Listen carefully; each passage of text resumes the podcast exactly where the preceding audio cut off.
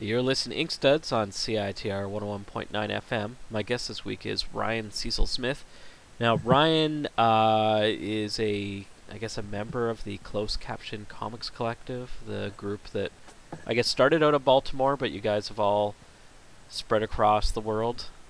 Uh, yeah, that's right. I think I've traveled the farthest to Japan, but uh, about half of us stayed in Baltimore when we graduated from school in two thousand eight, and then half uh, spread out.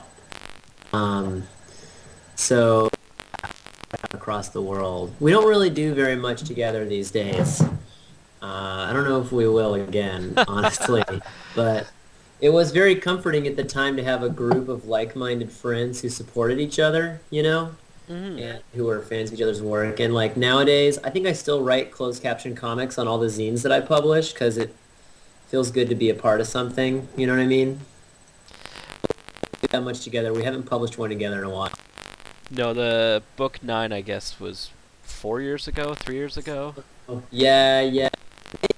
Maybe it's over. I don't know. Each other sometimes, and it's almost the festival, so we'll talk about that together. Well, one of the interesting things is you guys, um, guys and ladies, I should say, have uh, kind of, it's a very disparate group. Like, there's no kind of cohesive closed caption style. Yeah, I guess not.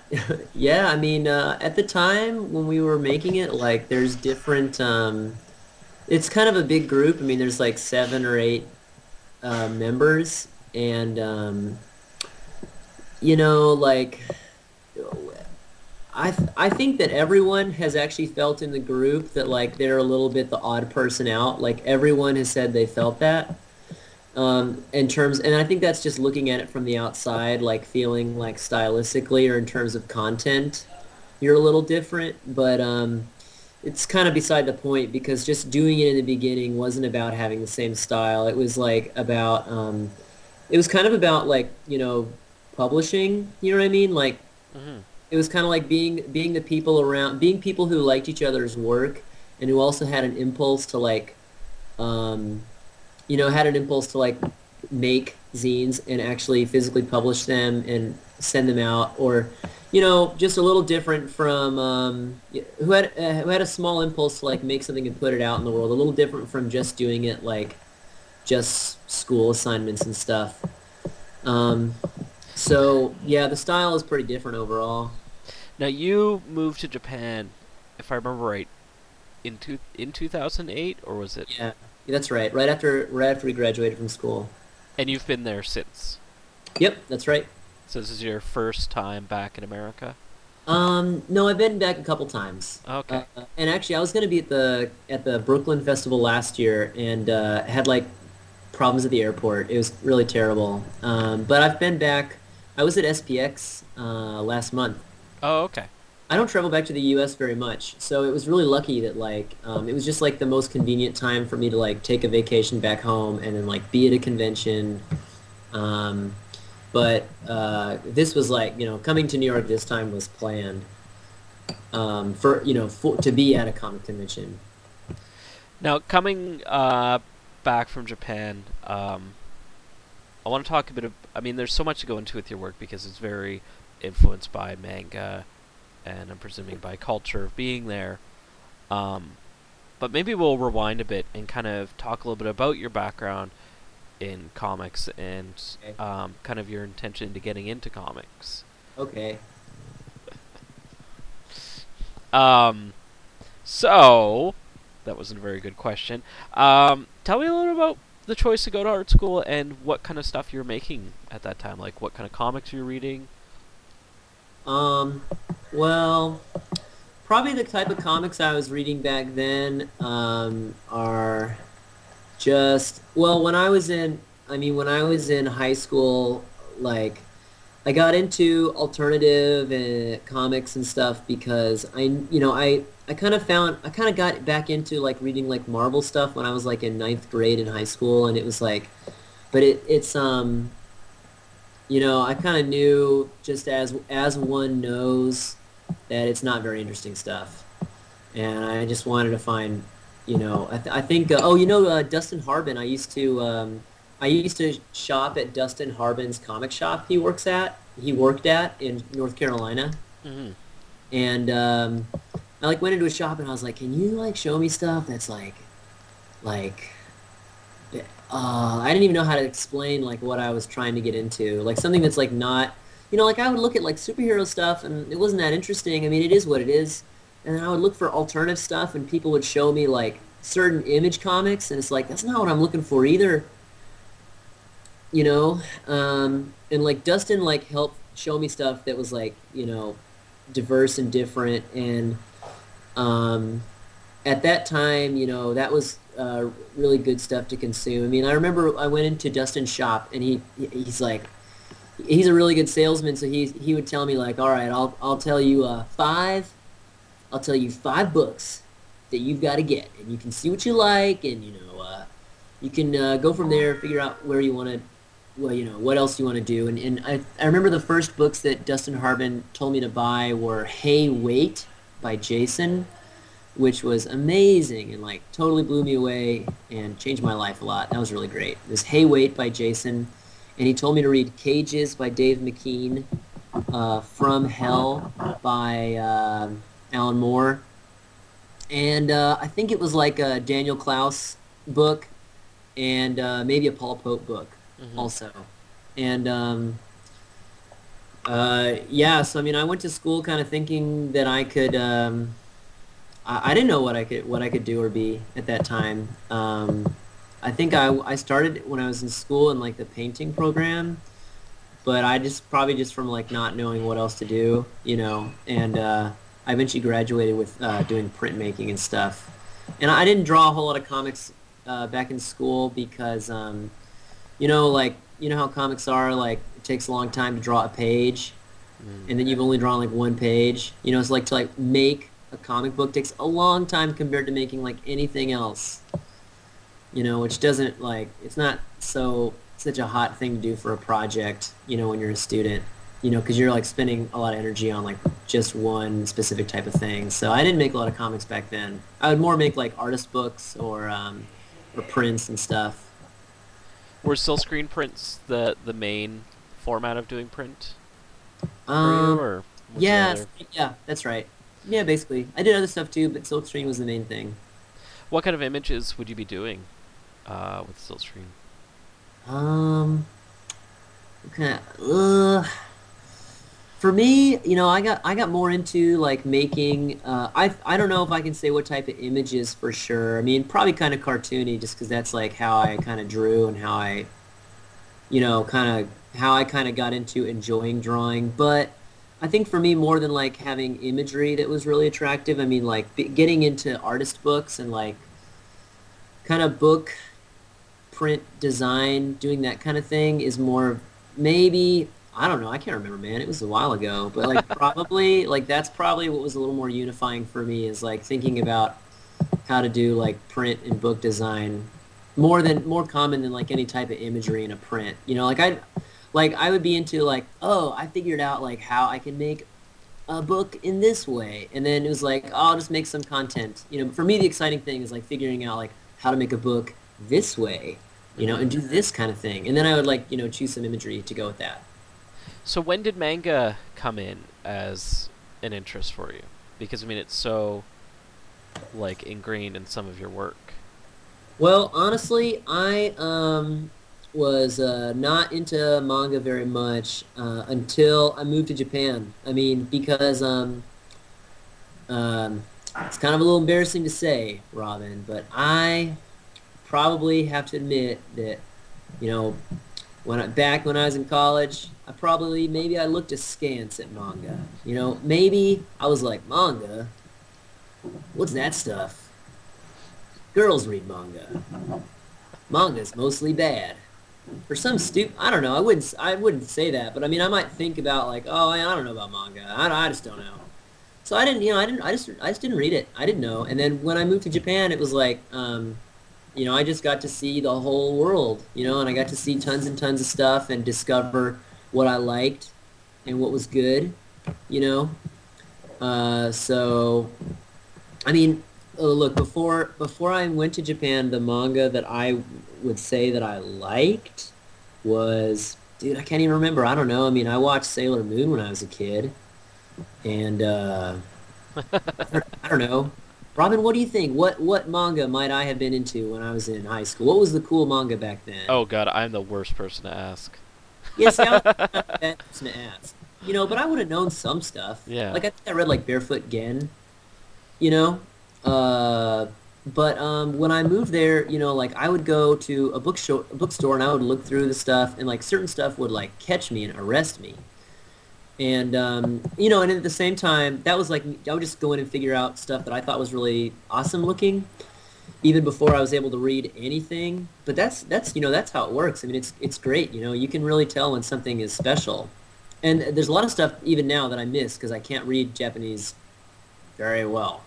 So there's still a lot of stuff that I cannot, you know, that I won't I won't know to catch. But there is stuff that I can just catch on a visual level, on a design level that I'm like, this is amazing. Like um, the first the first mangaka that I really connected to was Umezu Kazuo, who um, his uh, horror comics are kind of like the inspiration for my series called Two Eyes of the Beautiful. Mm-hmm.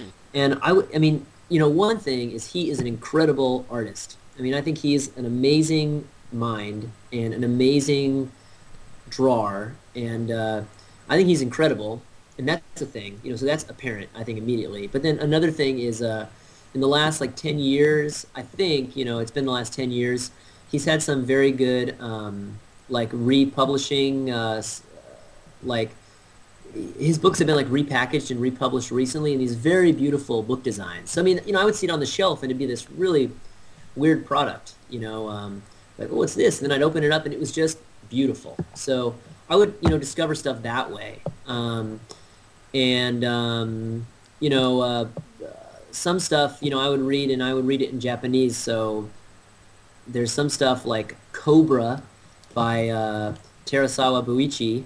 And that thing, like, I don't haven't really read it in English, and I'm sure some people out there have. Um, but it's totally cool to read. I mean, you know, it's totally cool to read just just visually. You know, yeah. it, it's so it's so obviously good. So that uh, yeah, I'd read I would read um, Umezu and uh, Terasawa Buichi and. Um, um, Yeah, I mean, other, other. I would just find all, all kinds of, especially especially older stuff, like kind of the vintage stuff would really, would uh, be really eye-catching. Um, and um, so, I mean, that's just what I, that's just what I get over there. You know, I can't, I can't read, I mean, I can't, of course I can. But I mean, ba- basically, I don't really read a lot of American comics when I'm over there. So what I read is this stuff, and um, yeah, it's great. It's my brain. I enjoy it. What is it about the work that you want to process it in a way of um, taking it directly into your own work? Oh, well, you know what? I felt uh, when I would find this amazing work that I was like, oh my gosh, like this is awesome, you know? And it's like, I felt like um, someone who's in my position that, you know, that I was in in the U S, like wouldn't look for this kind of work. You know, like I wouldn't look for good manga. I, you know, I, I wouldn't I wouldn't know that it was a good idea to look for it. And even if I were, I wouldn't know where to start. So when I was in Japan and I would find this stuff that was so cool, you know, so good and so special and different from any work that I'd seen before, I felt like, I felt like, man, I've got to like, you know, uh, I can make this part of my work because it infects my brain. And I can tell people about this amazing, for for me it's kind of like, it's a little bit evangelizing, you know, it's like, uh, part of it is like, it gets into my brain, it's very exciting, and I love kind of retelling the same kind of story, or something like that, and, and also it's like, um, somebody who's into like, alternative comics, I want to make Two Eyes the Beautiful, because I can like, reach out to people who read alternative comics, who like, maybe subscribe to the Closed Caption blog, you know, and, and I'd be like, hey, I just made this new book, it's based on this manga by Umezu Kazuo. You've got to read it because like this guy's work is like crazy cool. So I made a story kind of about it, and I kind of hope that it'll you know kind of turn people on to this kind of work. Um. So uh, I mean, but it's also you know, I I just want to tell cool stories, you know, and I like you know, um, like, it's kind of like sometimes, like, you know, you watch a movie and you, like, imagine, like, oh, what if it had ended this way? Like, when you're kind of watching the movie, or you kind of look back and you're like, oh, you know, uh, how cool if it had gone this way, or what if what if this, it had been more different. So I would, I, I always kind of do that when I watch a movie or something like that. So I would kind of do that for these these comics, which I which I would only kind of partially understand when I read them first, and then kind of iron the kinks out later. Um, so it, it you know it'd be kind of a way for getting kind of a weird version of a story, and then another way of like uh, you know kind of outreach and telling people about cool work. Um, the S F uh, supplemental file two, mm-hmm. A, B, and C, um, is probably the work that I think of when I think of you, and I know a lot of folks got really jazzed by it. Oh, um, cool. And I'm wondering about the approach with that book. Like, obviously, you know, I'm not a good manga manga reader. Uh, I haven't read any Captain Harlock stuff. So, from what I understand, and you can please correct me if I'm wrong, is um, you've kind of redrawn the comic, but told your story. Uh, no, no, actually. Um, I'll tell you what, um, you know, by the way, that was a really cool book to work on. Um, but I feel a little bad because uh, I, found, I found out later that that artist, Matsumoto Leiji, is very litigious. Uh, he is not into the kind of thing that I did. Uh, and oh.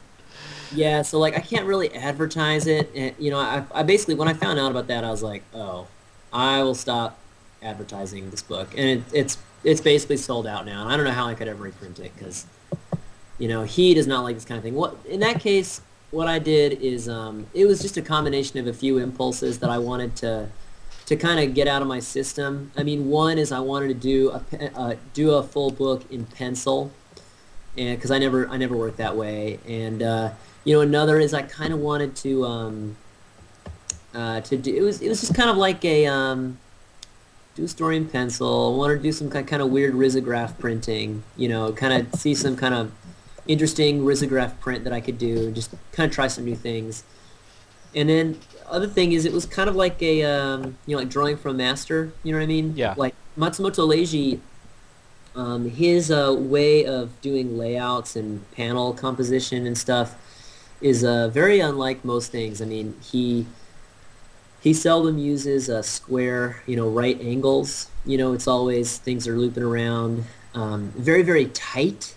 You know, he'll have, like, lots of, like, very, very, very uh, tight, narrow panels stacked on top of each other, or, like, left and right. Um, and when I first looked at his stuff, I thought, this guy's a sloppy mess. This isn't good. Look at how, look at how tight these panels are.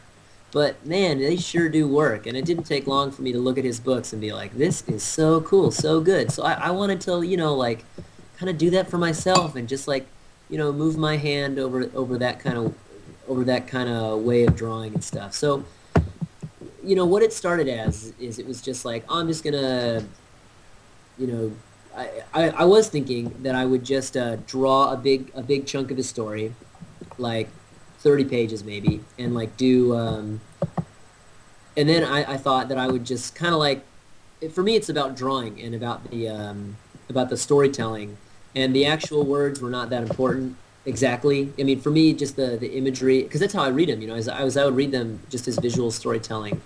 Um, but then um, I had a friend help me to translate what I was reading, and the words were so good. They were so good. I mean, it was it was the, the story was amazing, and um, and we kept reading and kind of figured out like, oh, actually, you know, there's like a good one hundred twenty page chunk starting around here that is really really good and, and a really satisfying read. So if I could extend this project to uh, do one hundred twenty pages, uh, then that would be so awesome. Like for for a Western reader who's never seen this work, um, it would be so. Uh, so good, and uh, you know, and then they could have my you know risograph printing and drawing package, mm-hmm. uh, which I think is a lot more satisfying than reading um, a scanlation online. That's just a thing, you know. It's a cool risograph print project that I'm going to make. Oh, the other thing is um, I translated it with a friend of mine, and uh, I think our translation is really good. So uh, another thing about reading scanlations, sometimes they're really bad and they're really hard to go through. They're really hard to slog through. I kind of lose my patience, But we made a really good translation of the story.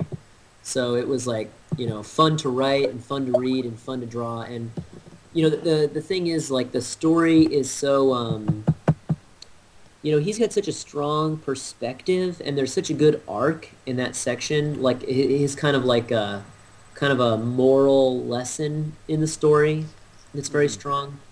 You know, I think the, how does it end? You know, in the end, you know, she, it's about this, uh, this space pirate queen telling a little boy, like, you know, in space, you know, if you don't, uh, if, you know, if you let, if you have one moment of hesitation, that's the moment you'll die.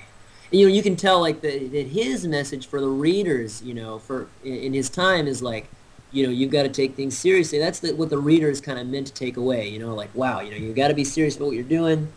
You know, in the way that, you know, books impart lessons, you know, it's about, um, you know, taking what you do seriously and stuff. But for me, it's so strong and so severe, you know, like, I don't exactly take it as, as, as, I don't take it as his audience member thinking it's like, oh, yeah, he, he, I don't read this, this story and I'm like, oh, yeah, he's right. I have to take everything I do really seriously. I know, you know, I, I read his lesson and it's really good, but I'm also thinking, like, man, this is, like, really, really tough and really severe. You know, it's it's good though. You know, it, it, and you know, it's it's kind of true. You know, yeah, yeah. So I kind of take I kind of take that from it, and I think it's an exciting perspective to hear. So it was very exciting to uh, share that perspective. You know, to translate it and give to other people, because you don't you know you don't read books like that. You don't read you don't read stories like that. Uh, I think in my time in my culture. Now, how did you um, see as including this in your bigger storyline that you're doing? Uh, well, you know, in the S F S F series, you know, S F is the series which I draw and um, and write, and S F S F are the S F supplementary files, kind of just extras on the side. So, you know, it's an extra, it's on the side. You know, uh, Matsumoto Leiji is a big inspiration for the work, and um, you know, the and actually the um, the the story in in this thing that I that I translated, you know, it's it's the kind of thing that could be in the world of S F. Yeah, you know, it could be. It it, it would fit. It's not important that it does, uh, uh, you know. But so I, you know, it, to me, it doesn't exactly fit into the story. It's just a it it adds a perspective to um, it adds perspective to uh, where I'm coming from, to the world that I live in and the world that I want a reader to live in a little bit. Mm-hmm. So uh, that's where it fits. It's a complement, complementary uh, additive? Yeah, yeah, complementary additive, yeah. yeah.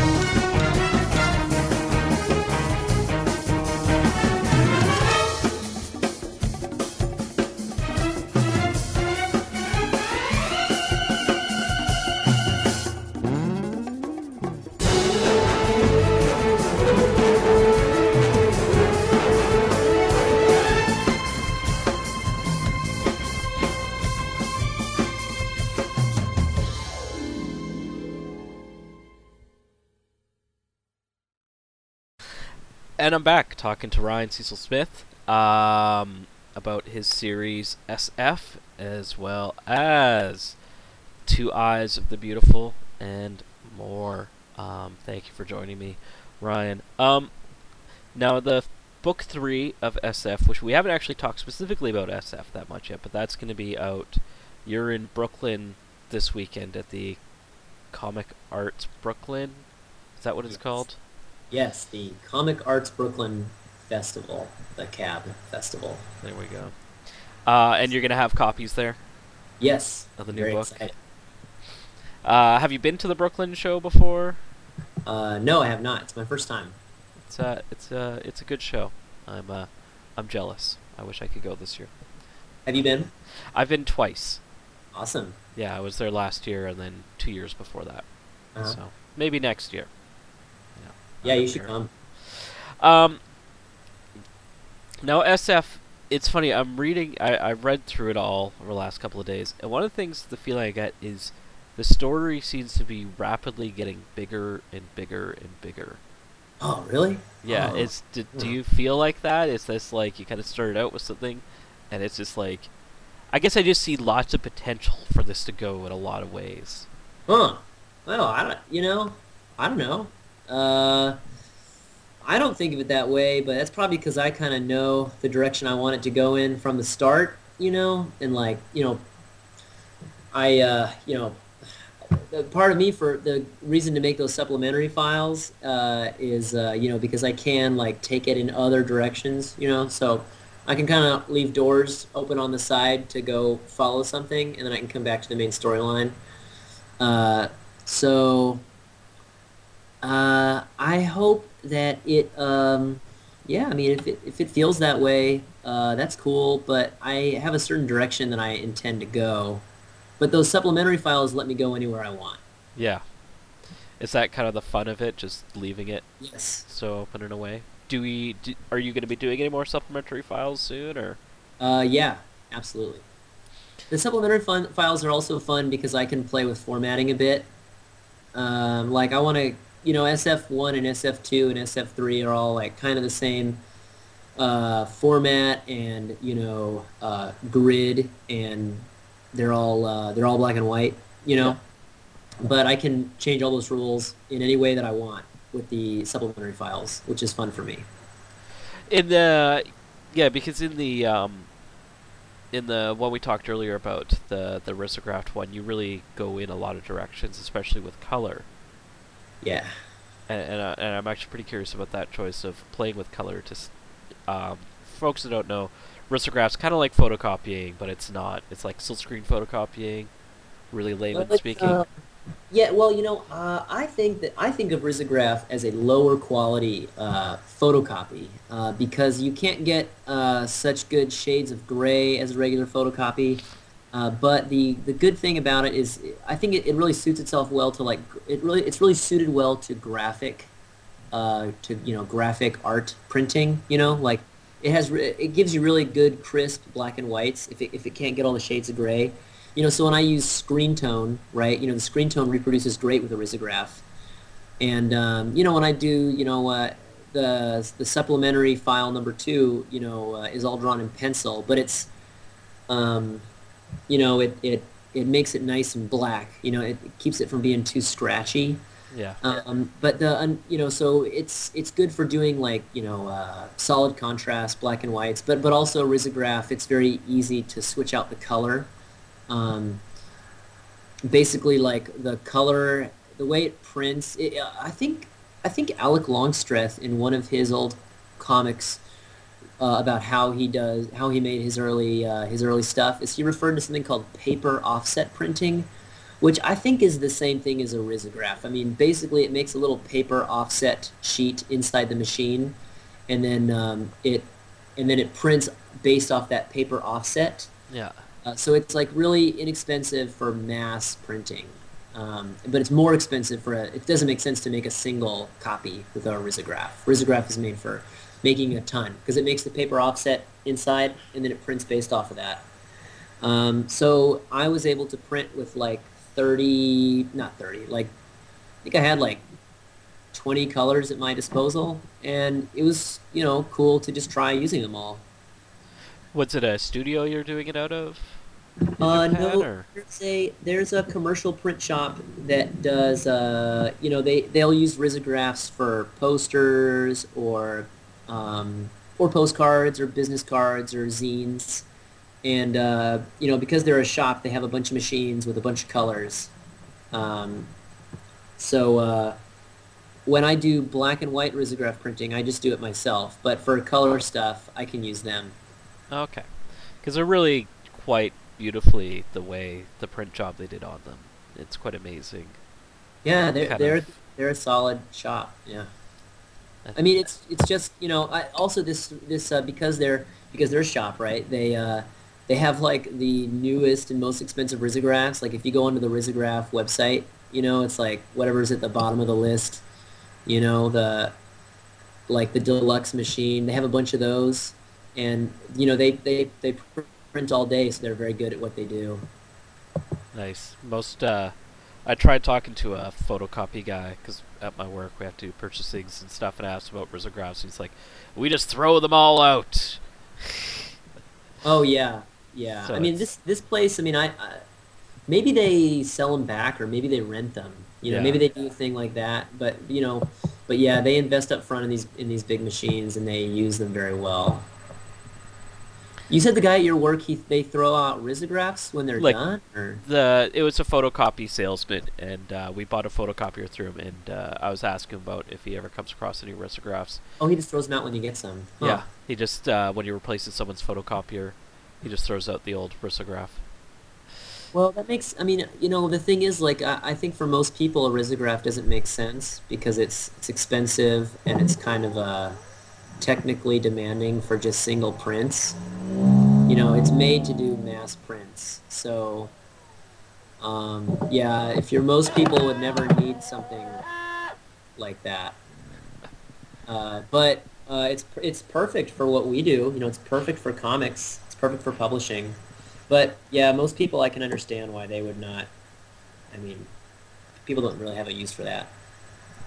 Now the third issue of uh, S F is being published uh, by uh, Koyama Press. Yes. And that'll give it a lot more exposure, a lot more people will be seeing it. Um, should folks be concerned of missing par- much story if they don't have the first two issues? Uh, well, my goal with each book is to make it um, is to make it so that the book is its own complete experience. Um, so, you know, in a way, you know, part of that is, you know, having like um, a certain kind of introduction or uh, and kind of exposition in the beginning, so that um, I think in S F three, like the way I kind of the way I kind of handle it is um, I I just kind of like.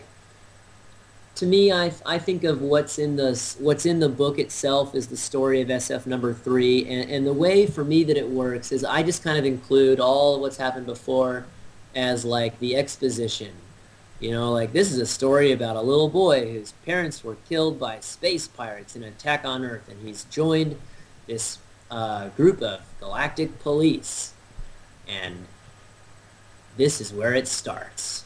To me, that's kind of how I frame it in my mind. Um, and how for me that it works.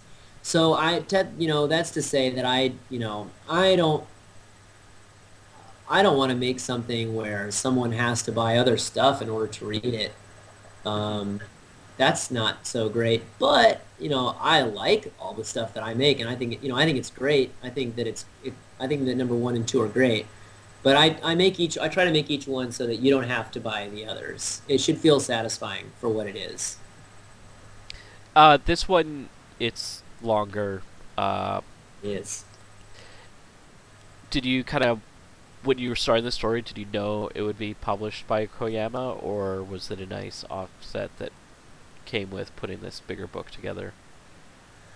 Uh, when I started, when I started S F, no, well, when I started S F number three, I knew that Koyama was going to publish it. Yeah, so I knew that I could make it longer.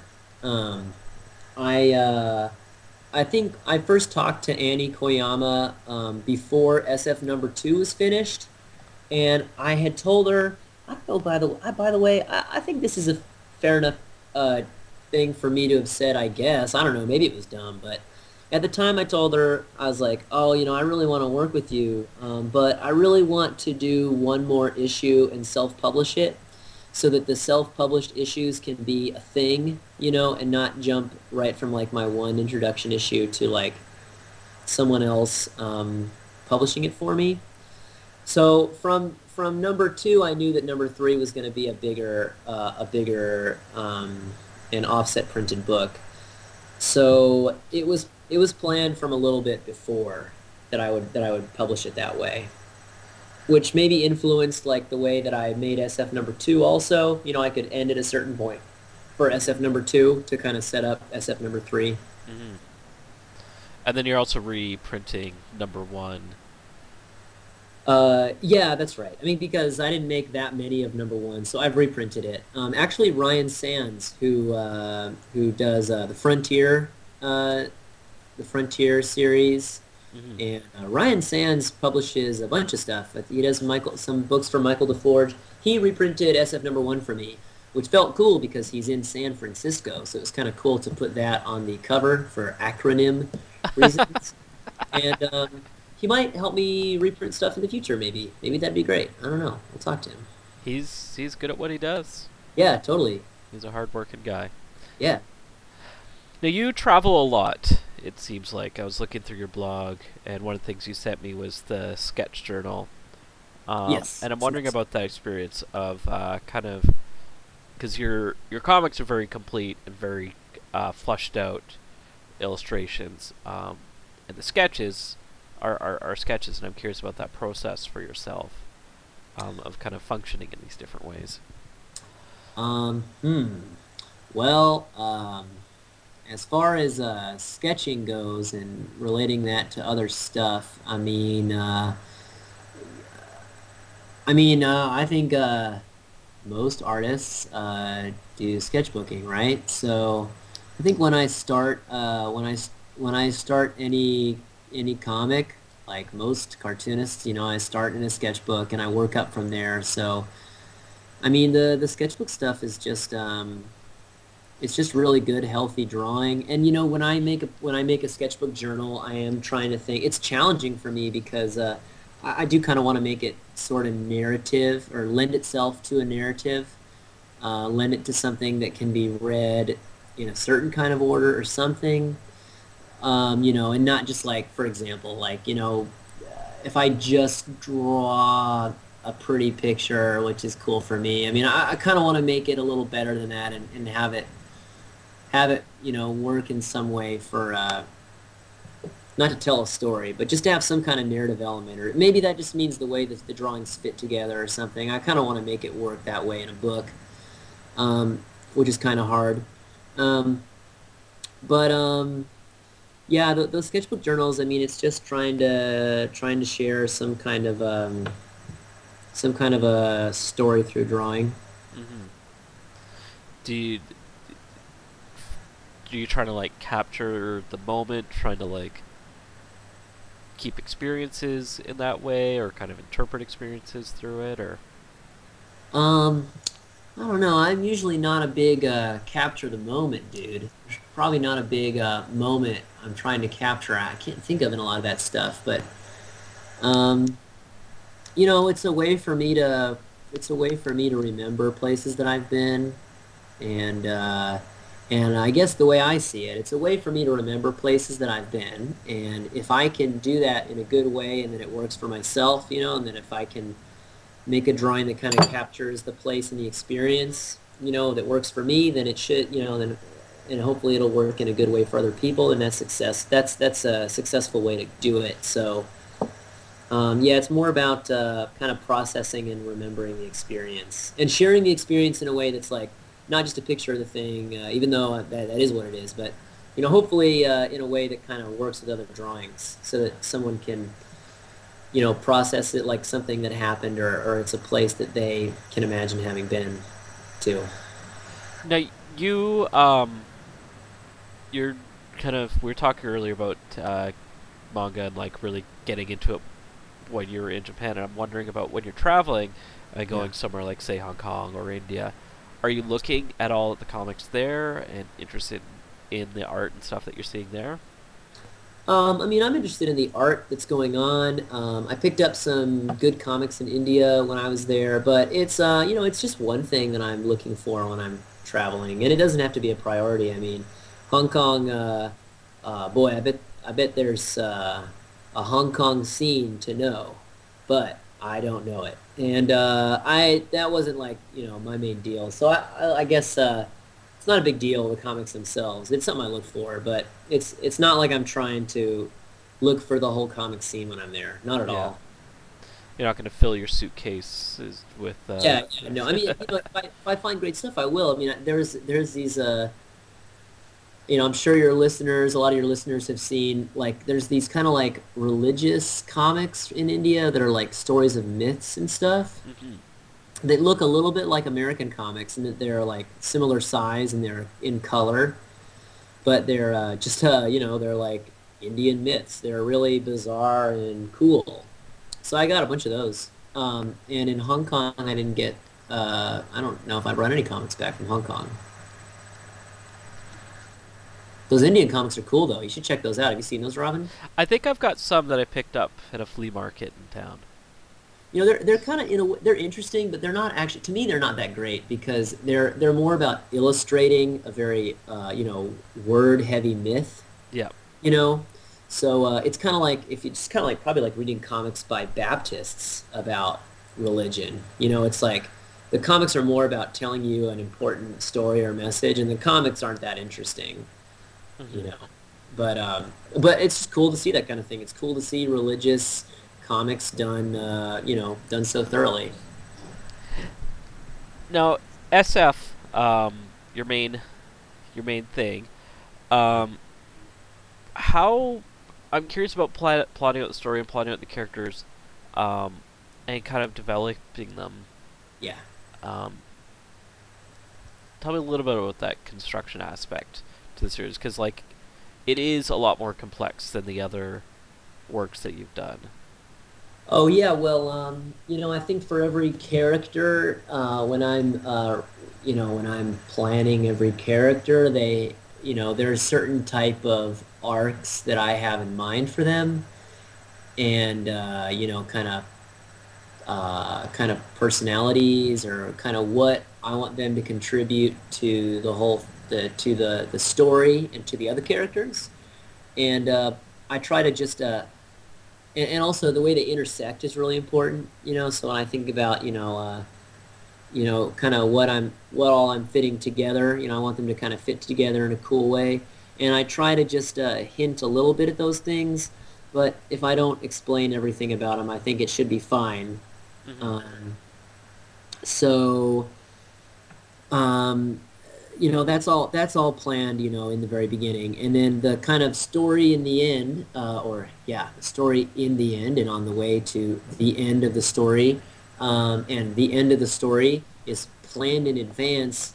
But the way that it gets there, you know, it could happen in different ways, and, and uh, you know, I feel pretty solid about the way things are started from the beginning. I feel solid about the way I have started the characters and the way that I have in mind to end them. So the way that I get there, you know, kind of like I mentioned, you know, I have these supplementary files. Like I can do whatever I want with. Yeah.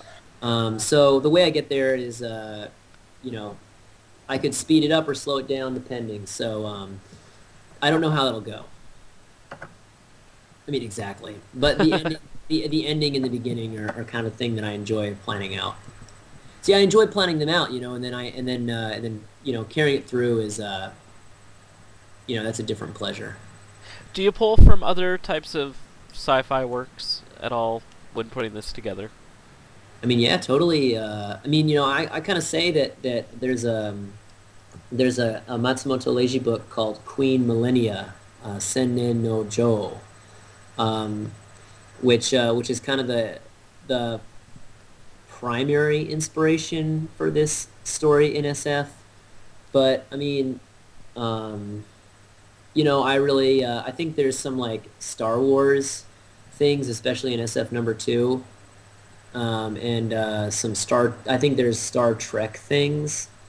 I think um, uh, you know Robert Heinlein is an author who I really like. You know, the guy who did uh, Battleship Troopers mm-hmm. or Starship Troopers. Yeah, and. Um, Uh, you know, that's a kind of, you know, there, there's like certain sci-fi stories that, that, um, you know, I like all kinds of sci-fi. I love, I love sci-fi. That's like what, you know, when I was a kid, my dad would, um, my dad gave me like Isaac Asimov stuff and all these, uh, sci-fi anthologies and stuff. And I love reading that. But then there's like certain stories that kind of lend, that, that kind of lend themselves to the kind of world I'm trying to build. You know, uh, and a certain kind of sci-fi reading that I like to look for that informs this kind of this kind of world, and and that stuff, like, um, you know, like uh, when I say that, I mean, you know, not like uh, cyberpunk, you know, like that's not exactly on point, but stuff like, um, oh, uh, you know, what's really great is uh, Ian Brown. Uh, you know, do you know that author? Wait, am I, do I have that right? The name's familiar, but I'm terrible yeah, at books. Well, I'm super embarrassed if I, it's wrong on your interview, but uh, he just uh, Ian. Uh, oh, Ian Banks. Ian, oh, Ian, okay. Sorry, yeah, Ian, I'm sorry, Ian Banks, and his uh, series the, of of books. Um, I think they're called like the Culture series, and you know, it's it's these stories about kind of um, infinite large worlds and and uh, you know, large interstellar uh, travel. And cultures, and you know, kind of the implications of living in that kind of world and that kind of future. You know, Star Star Trek is a is a don't they say in Star Trek? I mean, it's like there's like no uh, they have those uh, transporters, and they have uh, they can make food on the ship and all these, you know, luxuries. But the uh, the galaxy still has uh, conflict and stuff. Th- those kind of large, um, uh, those kind of very large worlds are. are kind of the inspiration for S F. So I'll kind of look at that kind of stuff when I'm when I'm writing, and and, and that but that comes from you know being based on Matsumoto Leiji's uh, universe, mm-hmm. which you know that that's the kind of the, the thing that I'm that I'm kind of trying to. Uh, um, that's the kind of world that I'm trying to make really, and then I, I use all this other cool stuff as kind of an as kind of inspiration. But Matsumoto Leiji, you know his. He he wrote his stuff, you know, in the sixties and seventies and eighties, I think. You know, the way I always think about his stuff is like he was he was making these kind of like big, grand, uh, kind of optimistic stuff at a time when Japan was becoming bigger and grander and uh, expanding. And uh, I think that his work mirrors that kind of feeling, you know, like of a...